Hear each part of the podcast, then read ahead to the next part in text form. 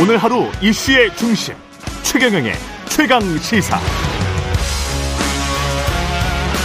네, 국민의힘 전당대회 앞두고 정, 정진석 비대위원장이 어제 경선 규칙을 손보겠다는 방침을 밝혔습니다. 당권 주자들도 PK 지역을 돌면서 본격적인 전대 무드에 돌입하는 분위기인데요. 국민의힘 비대위원 연결해 보겠습니다. 전주혜 의원님 나와 계시죠? 안녕하세요. 네, 안녕하세요. 전주혜입니다. 예. 백만 책임당원 시대에 걸맞는 정당 민주주의를 구현해야 한다. 정진석 비대위원장의 네. 이야기인데 이게 이제 전대 시기, 전대 룰과 관련된 이야기인 걸로 해석이 되고 있습니다. 그렇죠. 예. 그죠? 그러면 네. 이거는 백만 책임 당원들에게 더 많이 뭔가 권한을 부여하겠다. 이렇게 지금 언론의 해석이 맞습니까? 네, 그렇게 보는 것이 자연스럽습니다. 자연스럽습니까? 네. 그러면 이제 지금, 7, 네. 대 3에서 9대 1 이야기가 나왔었는데 9대 1이나 100% 가는 게 맞다. 뭐 이런 식으로 지금 방향이 전개가 되네요. 아무래도 예. 그한 1, 2년 사이에 예. 저희 국민의힘의 책임 당원이 28만에서 78만으로 한 3배 가까이 증가했거든요. 예. 예, 그렇기 때문에 좀 그에 따라서 어, 경선 룰에 있어서 당원들의 의사를 더 많이 어, 그렇게 반영하는 것은 저는 그것은 불가피하다고 보고 있고요. 예. 이제 그것을 뭐 9대1로 할지 100%로 할지 좀 그것은 음. 다양한 의견을 수렴해서 결정을 해야 될 것 같습니다. 28만에서 이제 78만으로 물론 이제 당에서 잘 계산을 네. 해보고 계시겠지만 과거에 네. 국민의힘 당원 구성이 아무래도 영남 쪽이 많았었잖아요. 네. 지금은 그렇죠. 어떻습니까? 지역적으로는? 지금 나오는 얘기는 수도권이 굉장히 많아졌다는 얘기를 해요. 세대별 구성은 어떻습니까? 그리고 이제 세대도 아무래도 2030도 네. 이제 많이 늘었고, 네. 아, 그렇기 때문에 이제 전국 정당에 맞는 네. 아, 그러한 좀 책임 당원의 구성이 돼가고 있다 이렇게 보고 있는 것이죠. 그러면 네, 민심과 네. 당심이 거의 비슷한 지금 구조가 될 수 있다 이렇게 지금 지도부에서는 판단하세요? 민심과 당심보다는 이게 음. 당 대표를 뽑는 거 아니겠습니까? 예, 예, 예. 그래서 우선은 당원들이 어. 떠한 사람을 당 대표로 뽑는, 그러니까 반장 선거를 할 때 당원들이 그러네. 누구를 이제 반장으로 뽑을지에 대한 의사가 가장 중요한 것이죠. 예. 네, 그렇기 때문에 뭐 이러한 그 당원 증가나 당원들의 구성이 좀 달라짐에 따라서 예. 어 그것을 좀 반영하는 아 그러한 경선 룰의 개정이 필요한 거 아니냐 그러한 공감대는 좀 많이 형성이 됐다고 보고 있습니다. 비대위에서는 특히 그렇다? 네, 그렇습니다. 결국은 비대위에서 결정을 하게 되나요? 이건 누가 결정하나요? 그 방식에 대해서는 조금 더 구체적으로 저희가 논의를 해봐야 될 것 같습니다. 예. 뭐 예를 들어서 뭐 다양한 의견 수렴이 당연히 필요하죠. 뭐 비대위에서 비대위원들이 뭐 최종적인 결정은 비대위에서 할 수도 있겠습니다만, 예. 아 그래도 또 뭐 다양한 의견이 뭐 예를 들어서 음. 뭐 책임 당원들을 뭐 상대로 좀 이런 설문조사를 한달지 예. 뭐 여러 가지 방식이 있을 수가 있죠. 그래서 예. 좀 그런 것을 저희가 좀 참조로 해서 어. 어 일단은 비대위에서 좀 경선을 어떻게 할지를 일단은 가안을 내고요. 가안을 어, 내고. 예, 예, 왜냐하면 이게 당원 개정이 필요한 거거든요. 그렇죠. 예, 그러니까 당원의 비, 비율을 뭐 9대 1로 할 거냐 아니면 100%로 할 거냐. 음. 그리고 또 역선택 방지도 이제 이를 이참에는 아예 이거를 경선 룰 이러한데 경선 룰까지 네. 역선택 방지까지 당원 개정에 넣자지 좀 그러한 이야기들이 나오고 있습니다. 그래서 아, 이런 네. 당원 비중 어그 그다음에 역선택 방지 요 두 가지를 당원 개정으로 반영을 한다고 하면 네. 어 그러면 이제 1차적으로는 비대위에서 결정을 하겠지만 음. 결국은 이제 뭐 상임 정국이 그다음에 정국의 의결을 통과를 해야 되는 것이죠. 그래서 1단계가 이제 비대위 결정, 2단계 상임 정국이, 3단계 정국이 뭐 이러한 과정을 통해서 결국은 어 전국적인 그런 그 대의원들의 의사를 좀 반영해서 결정하는 그런 수순을 밟게 될 것 같습니다. 구체성은 어떻게 가면서 명확해집니까? 아니면 비대위에서 1단계에서 가령 7대 3에서 9대 1로 한다라고 이렇게 비대위에서 수... 가안을 결정을 할 예, 결정을 할 때 좀 초안을 결정할 때 예. 당연히 반영을 해 결정을 좀 해야 되겠죠. 아, 그때 네. 이미 숫자랄지 아주 구체적인 네. 뭐가 나오고그러는군요 네, 그렇죠. 왜냐하면 예. 이제 방언 개정을 보통 할 때뭐 예. 여러 가지 방식이 있습니다만 그 동안에는 이제 비대위에서 예. 좀 어느 정도 결정을 한 다음에 그 다음에 어, 상위 전국에 이러한 좀 내용으로 아, 결, 그 개정을 하자 뭐 음. 이런 식으로 이제 좀 진행이 됐었거든요. 예. 예 그렇기 때문에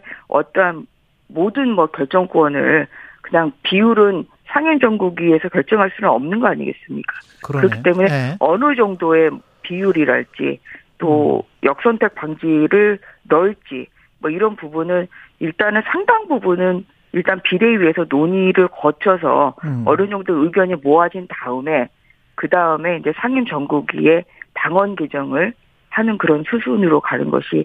자연스러울 것 같습니다. 근데 역성택 방지를 넣을지 안 넣을지를 결정하는 게 90대 네. 10으로 되느냐 또는 100%가 되느냐 그것과 관련 있는 거 아니에요? 역성택 방지를 그렇죠. 넣을 필요도 없잖아요. 예. 여론조사를 이제 만약에 예. 뭐 9대 1이나 8대 8대 2로 그러니까 여론조사가 일부 들어간다면 들어간다면 그건 예. 이제 역선택 방지를 넣는 그렇죠. 것이 논의가 돼야 되겠죠. 예. 그런데 뭐 예를 들어서 당원 100%다. 어. 뭐 그러면 그거는 역선택 반지는 무의미한 예. 것이죠. 예. 그래서 뭐 이런 것까지 이제 종합적으로 저희가 다양한 의견을 좀 수렴하는 절차는 좀 거치는 것이 좋겠다 이렇게 생각하고 있습니다. 예. 그 다양한 의견 중에 이제 유승민 의원의 말은 어떻게 생각하시는지도 궁금하네요. 왜냐하면 현행 네. 룰이면 네. 7대 3이면 승산이 있다. 이렇게 자신을 하면서 유승민은 민주당이 제일 싫어하고 두려워하는 카드다. 나 하나 맞겠다고 룰을 바꾸나. 저희가 지금 대선 후보로 뽑는 게 아니지 않습니까? 아. 저희 당대표로 뽑는 거고요. 저는 예. 당대표는 예. 예. 감독을 뽑는 거라고 생각합니다. 감독을 그리고 예 그리고 예. 2024년 총선에 나갈 그런 인재들이 선수죠. 음. 그 감독 역할을 잘할 사람을 지금 필요로 하는 것이지 예. 저희가 대선 후보를 뽑는 게 아니기 때문에 예. 그렇기 때문에 당을 안정적으로 운영을 하고 네. 그리고 또 정말 능력 있는 그런 인재를 영입할 수 있는 그러한 좋은 선거안을 가진 아, 그런 분이 당 대표가 돼야 된다는 것이 저, 저의 개인적인 생각입니다. 근데 결국은 총선을 이끌어 갈 당대표가 되는데 그렇게 네. 보면은 나중에 어차피 중도 확장 이야기를 안 할 수가 없지 않을까요? 내년 한 가을부터는? 그렇죠. 그래서 중도 확장은 인재 영 입을 예. 통해서 해야 되는 거 아닌가 싶습니다. 저는. 인재 영 입을 통해서. 예, 왜냐하면은 예. 선수가 득점을 해야 되, 죠 예, 그래서 예. 그것은 이제 당 대표는 감독으로서 총괄을 하는 것이고요. 예. 저희가 뭐 대선도 대선 후보가 뛰는 것이지 무슨 당 대표가 대선 후보가 되는 건 아니지 않습니까? 반론 차원에서 제가 한마디만 예. 그냥 그렇기 때문에 예. 인재 영입을 통해서 예. 저희가 정말 전국 정당으로서 걸맞는 예. 그럼 또 mz 세대에 충분히 공감하고 mz 세대를 대표할 수 있는 이러한 좋은 분들을 저희가 영입하면 된다. 아니면은 19초를 해서 단위 영입을 해야죠. 그래서 저는 차기 아. 당 대표는 네. 본인이 어떠한 뭐 빛나고 네. 뭐 본인이 무슨 어떠한 그런 언론의 주목을 받고 이것이 아니라요. 네. 어, 이번에 그 월드컵 경기에서도 나타난 것처럼 벤투 감독처럼 아예 그렇게 정말 그 밑에서 좋은 그 선수들이 좋은 그런 경기력을 보일 수 있도록 그렇게 최선의 지원을 하고 계획을 하고 구상을 하고 이것이 차기 당대표의 역할이겠죠. 내가 주인공이 되고 싶다는 생각을 가진 분이 당대표가 되면 저는 그것은 곤란하다 이렇게 생각을 하고 있고요. 내가 주인공이 아니라 내가 조연이고 그리고 총선을 뛰는 우리 2024년에 인재들이 주인공이다. 이런 생각을 가진 분이 당대표가 돼야 되겠죠. 그리고 그러한 분이 정말 총선을 빛내고 미래, 그, 국민의힘의 미래를 밝혀줄 수 있는 대표적인 이러한 중도에도 또한 어, 공감을 할 수 있고 MZ 음. 세대도 음. 공감할 수 있는 이런 좋은 분들을 인재 영입을 인재 해서 영입을 하면 된다. 좋은 예, 네. 선수들로 결국은 라인업을 하는 것 이것이 바로 차기 총선에서 저희의 필승 카드라고 생각하고 있습니다. 알겠습니다. 그 축구 관련해서 여쭤볼 말씀이 있었는데 그 네. 넘어가겠습니다. 네. 속으로 속으로만 생각하고 네. 왜냐하면 질문 드릴 게 지금 많아요. 왜냐 그 윤상현 의원은 지금 지금 상황 자체가 윤심을 파는 것, 윤심 팔기 정치가 문제고 심각하다. 이러면서 이제 하태경 의원도 제2 진박 소동이 될 수 있다. 이런 우려 표명을 하면서 이게 뭔가 중도 확장 쪽이 아니고 이 당 대표를 뽑는 이 과정도 대통령실과의 어떤 교감, 공감, 그 다음에 윤석열 대통령과의 심중, 뭐, 이 게 중점이 되고 있는 거 아닌가, 뭐 이런 이야기잖아요, 이게.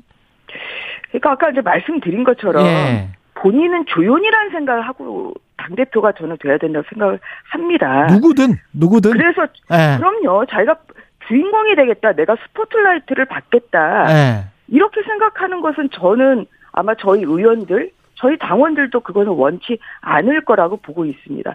예를 들어 볼게요. 예. 저희 2020년에 민주당이 총선을 정말 완승을 했죠. 예. 그때 당 대표 누구였습니까? 이해찬 대표였습니다. 아. 이분이 어떠한 그런 뭐 어, 정말 조연 역할 잘 하셨죠 이해찬 대표가. 아. 이분이 어떤 중도 세력 그 다음에 예. 뭐 정말 민주당의 미래를 밝히는 이러한 뭐 표상은 아니시지 않았습니까? 그렇기 때문에 예. 차기 당 대표는 아. 정말 감독으로서 이 선수를 좋은 선수를 영입을 하고 그것을 각 포지션에 잘 적재적소에 배치할 수 있는 그래서 음. 다득점으로 완승을 할 수 있는 10대 0 승, 승리를 할 수 있는 이러한 분이 오셔야 된다는 거죠. 그게 당원들의 저는 또 국민의 힘을 지지하는 분들의 어 의사 의견이라고 생각하고 있습니다. 예. 그 국정조사 관련해서 지금 국민의힘 의원들이 전원 사퇴를 했고 대통령실은 네. 이상민 장관 회의만에 관해서 일단 네. 진상 규명 뒤에 판단하겠다. 이거는 지금 당장은 아니다라는 이야기고. 네네. 방금 전에 저희랑 최강 시사랑 인터뷰한 이종철 유가족 협의회 대표는 이상민 장관을 즉시 파면해야 된다. 이렇게 지금 네. 말씀을 하시더라고요. 그러니까 저희들도 또 유가족 협의회가 얼마 전에 예. 결성이 되기 때문에 예. 아, 유가족 협의회 분들의 목소리는 굉장히 저희가 무겁게 받아들이고 있습니다. 예. 어, 다만 이제 그 뭐 대통령실에서도 그리고 또 당에서도 일관된 원칙은 진상 규명 한 다음에 선 진상 규명 후 책임 아니겠습니까? 그렇기 때문에 저희가 이것을 지금 바꾸기는 어렵고요. 그래서 어제 대통령실에서 나온 의견도 결국은 그런 일관된 지금 원칙을 확인하는 그런 수순이라고 생각을 어. 하고 있습니다. 그리고 저희가 또 책임을 묻지 않겠다는 건 아니죠. 그래서 그 순서, 순서가 일단 진상 규명, 그 특수본에서의 수사도 진행을 하고 있고요. 예. 그 다음에 어쨌든 이제 국정조사도 지금 뭐 발은 뗀 상태이기 때문에 좀 거기에서의 진행을 한 다음에 그 다음에 이제 책임을 물을 것이 있으면 묻겠다 저희는 그런 방침입니다. 그런데 방금 전에 이제 대통령실에서 네. 그런 말을 해서 어 국민의힘의 비대위도 그렇게 할 수밖에 없다는 뉘앙스로 지금 들리거든요.